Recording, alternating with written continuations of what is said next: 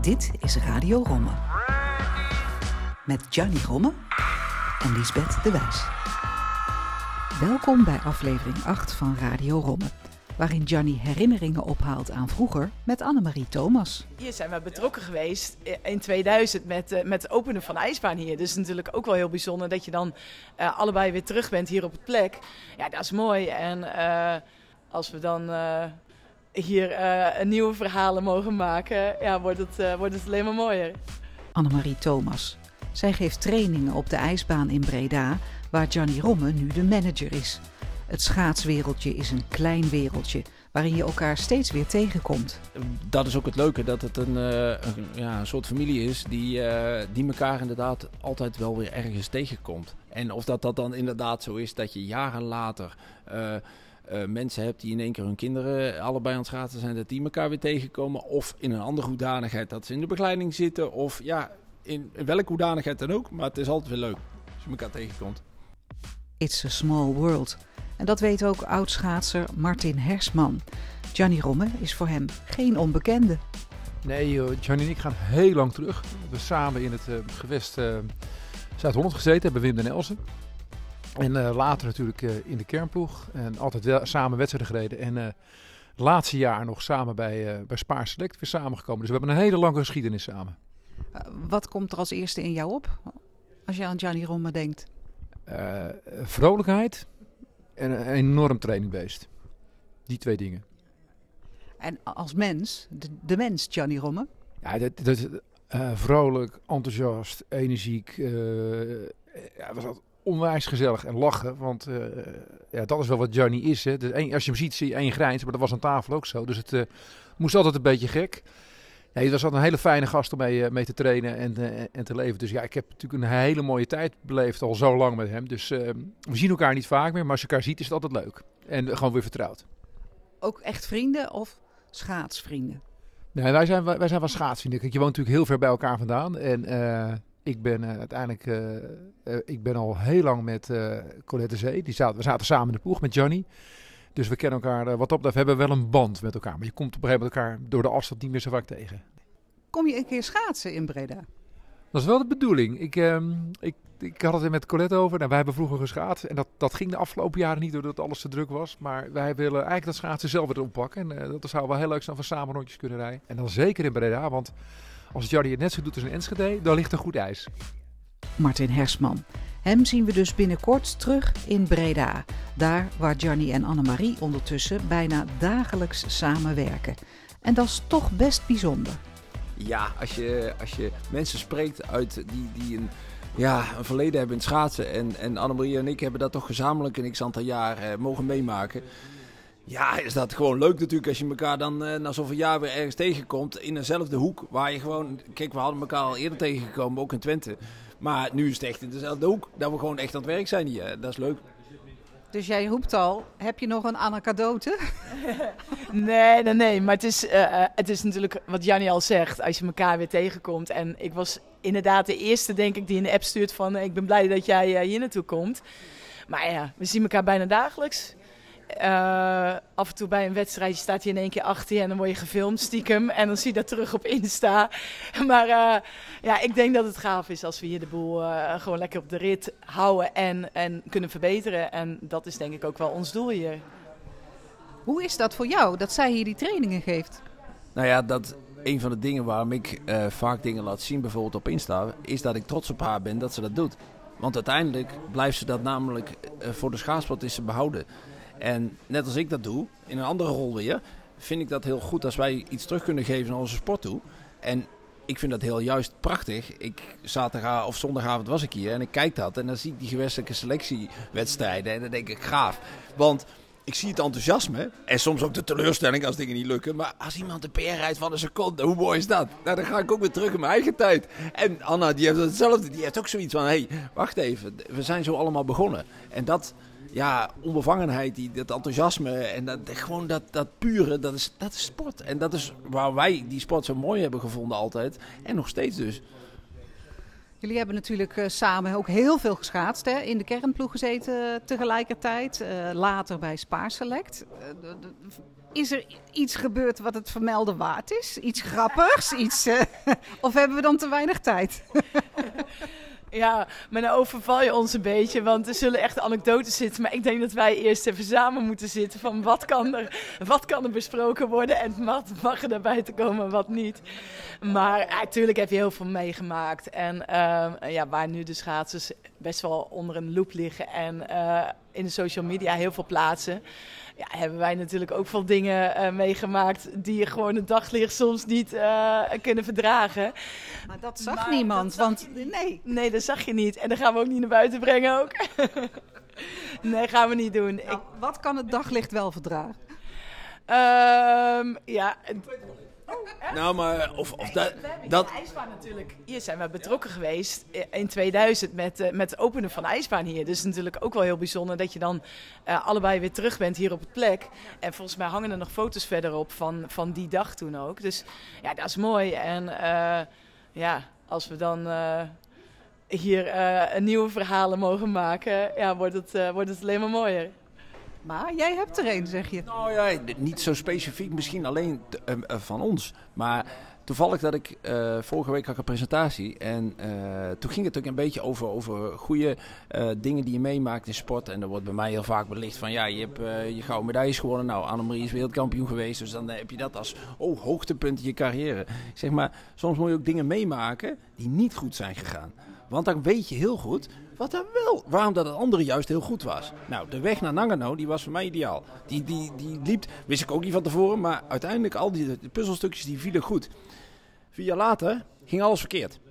En wij hebben dat heel erg van dichtbij meegemaakt. En ik kan me nog heel goed herinneren dat wij buiten het Olympisch dorp zaten, in een huis in een, in een ploeg met een sfeerjongen. Het is dat wij er zelf iets van maakten, maar het was om te snijden. En daar zat zo'n spanningsveld in. Nou, dat is precies typerend wat verkeerd kan gaan. En wat ik vaak genoeg ook op de werkvloer zeg. Als er een paar uh, dingen niet goed zijn. En je werkt heel close met elkaar. Nou, dan gaat het voor een meter. Nou, dat zag je ook in onze ploeg. Niemand reed er goed. Het was allemaal slecht. En... Ja, je bent denk ik de enige geweest met de medaille. Volgens mij nog derde, toch? Dus uh, we reden allemaal verschrikkelijk. Het was, het was echt een drama. We zaten ver van het dorp af, ver van de ijsbaan. Uh, we zaten al heel lang daar. Volgens mij al twee weken voor de Spelen zaten we al daar. Dus ja, het was allemaal too much, te veel. En uh, het ging zo fout. En dat lag toch echt niet aan de talenten hè? die in de ploeg zaten. Want noem ze maar op. We hadden, hey, en Marianne zat er toen bij. Dus we hadden Erben, uh, Mark. Alle, alle talenten van Nederland zaten in dat team. En we hebben gewoon massaal gefaald daar. Ja. Heeft dat er ook mee te maken dat die commerciële ploegen toen opkwamen en dat eigenlijk zeg maar ja, wat, wat normaal gebeurde bij de kernploeg, dat het allemaal goed geregeld was. Er was één grote ploeg voor Nederland. Was dat niet allemaal veel makkelijker dan of beter? Ik denk wel dat het uh, in dat jaar wel wat dingen te grondslag lagen. Dat er nog dingen niet klopten. Ik, ik noem maar even het kwalificatietoernooi wat we toen hadden. Uh, dat was een heel duidelijk verhaal wat wij uh, aan communicatie, ook naar Pieter toe, die onze trainer toen was, niet duidelijk was. Ik, ik werd vijfde op de vijf kilometer. Ik, ik plaatste me dus niet. Maar alle wedstrijden in het voorveld had ik gewonnen. Dus het gekke was, je had dus nul credits. En dat was bij ons niet goed gecommuniceerd. Of naar ons niet duidelijk genoeg. Maar het leek net, toen was dan toch wel een beetje een soort... Toen was er nog een kernploeg van, van Geert Kemkers. Die ergens wel dat wist. Want die scoorde wel goed. En ergens klopte daar dingen niet. En, en TVM uh, reed toen ook de ronde met Rintje, met Martin. En daar, daar klopten ook dingen niet helemaal. Want Rintje reed ook niet goed op de 5 kilometer. Dus je ziet dat er bepaalde dingen. Toen zaten we net in zo'n in-between tijd. Van hey, hoe uh, commercieel. Een x aantal mensen waren het al en een aantal mensen nog niet. En na 2002 is dat eigenlijk toen allemaal veranderd. En gezegd van jongens, nu is het klaar. En, en nu is eigenlijk iedereen gewoon commercieel. Geen kernploeg meer. Klaar. Maar is het juist ook niet zo dat door die commerciële ploegen de top zo breed is in Nederland, dat eigenlijk de boel kapot geconcurreerd wordt? Nou, ik weet niet of kapot geconcurreerd wordt. Je ziet nu ook weer juist heel veel jonge talentjes in de World Cups uh, echt presteren. Dus uh, jonge, jonge ventjes. En ik denk dat het alleen maar mooi is uh, voor de kijker ook. Aan de andere kant, in onze tijd had je een paar echte helden. En ik hoor nu wel eens van, van supporters dat ze niet meer weten wie nou waar zit en wie nu echt de toppers zijn en wie niet. Want dat er zoveel in de rondrij en elk weekend andere winnaars zijn.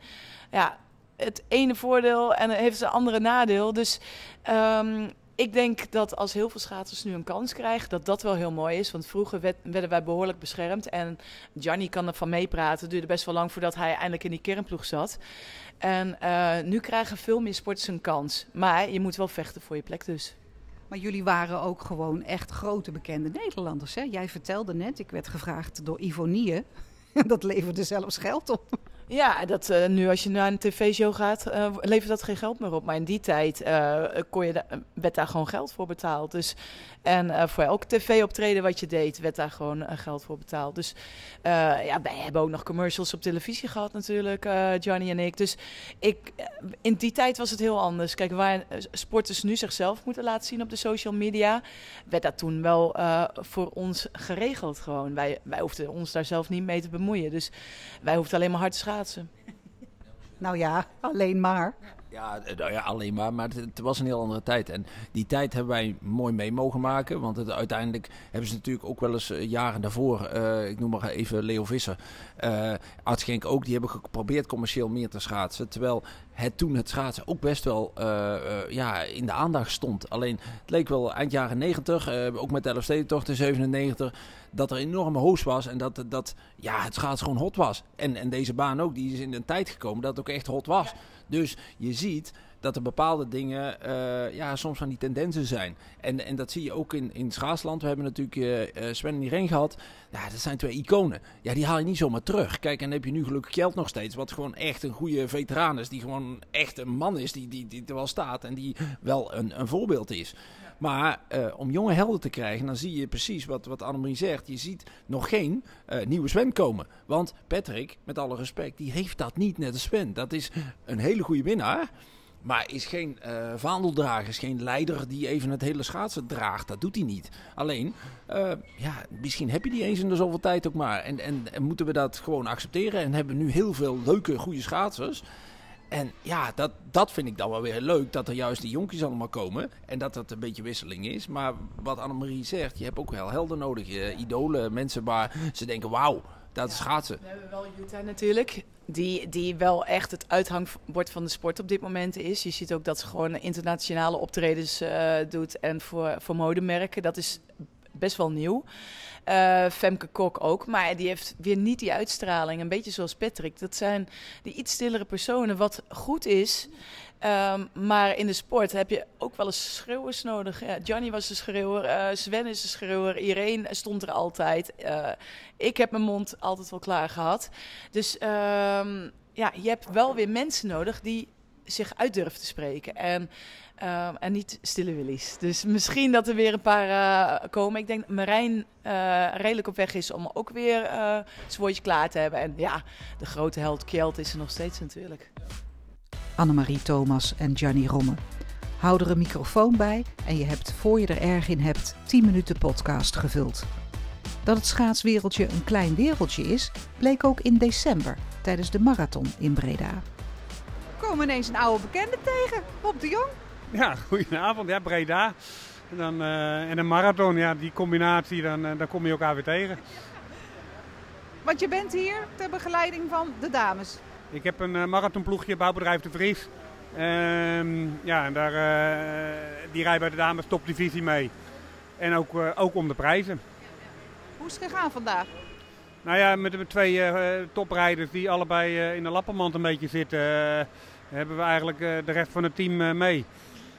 Wat wel fit is. en ja, die hebben Esmee Visser, rijdt actief, rijdt wel gaten dicht, mist een beetje het koers in zicht nog. Uh, te weinig uh, marathons gereden om ja, echt wel te zien wanneer je wat moet rijden. En dan zie je in de finale dat er eigenlijk tekort komt om ja, zeker die doorversnelling te pakken. Uh, maar mooi dat ze die ervaring aan het opdoen is, want ze wil wel graag en je ziet gewoon wel de intentie om hard voorin te eindigen. En met Hilde Noppert, ja, die zie je groeien. vorig jaar had ze moeite om nou, in de finale nog wat te doen. En nu zit ze eigenlijk in de pelotonsprint voorin. En uh, gaat als tweede eigenlijk de, de, de, laatste ronde in. En komt als vijfde eruit. Dus ja, uh, prima uitslag voor haar. De coach is tevreden? Uh, nee, ik ben niet tevreden. Maar gezien... Kijk, het is gewoon frustrerend dat je je, je goede rijders, waar, eh, waarbij je gewoon het podium kan, eh, kan halen, dat die er niet bij zijn. Ehm, ja, dan heb je gewoon met je, eigenlijk met je luxe knechten, ja, dan rij je nog wel een prima uitslag. Dus eh, gezien de wedstrijd zeg ik van ja, ja dit, dit is wel wat erin zit.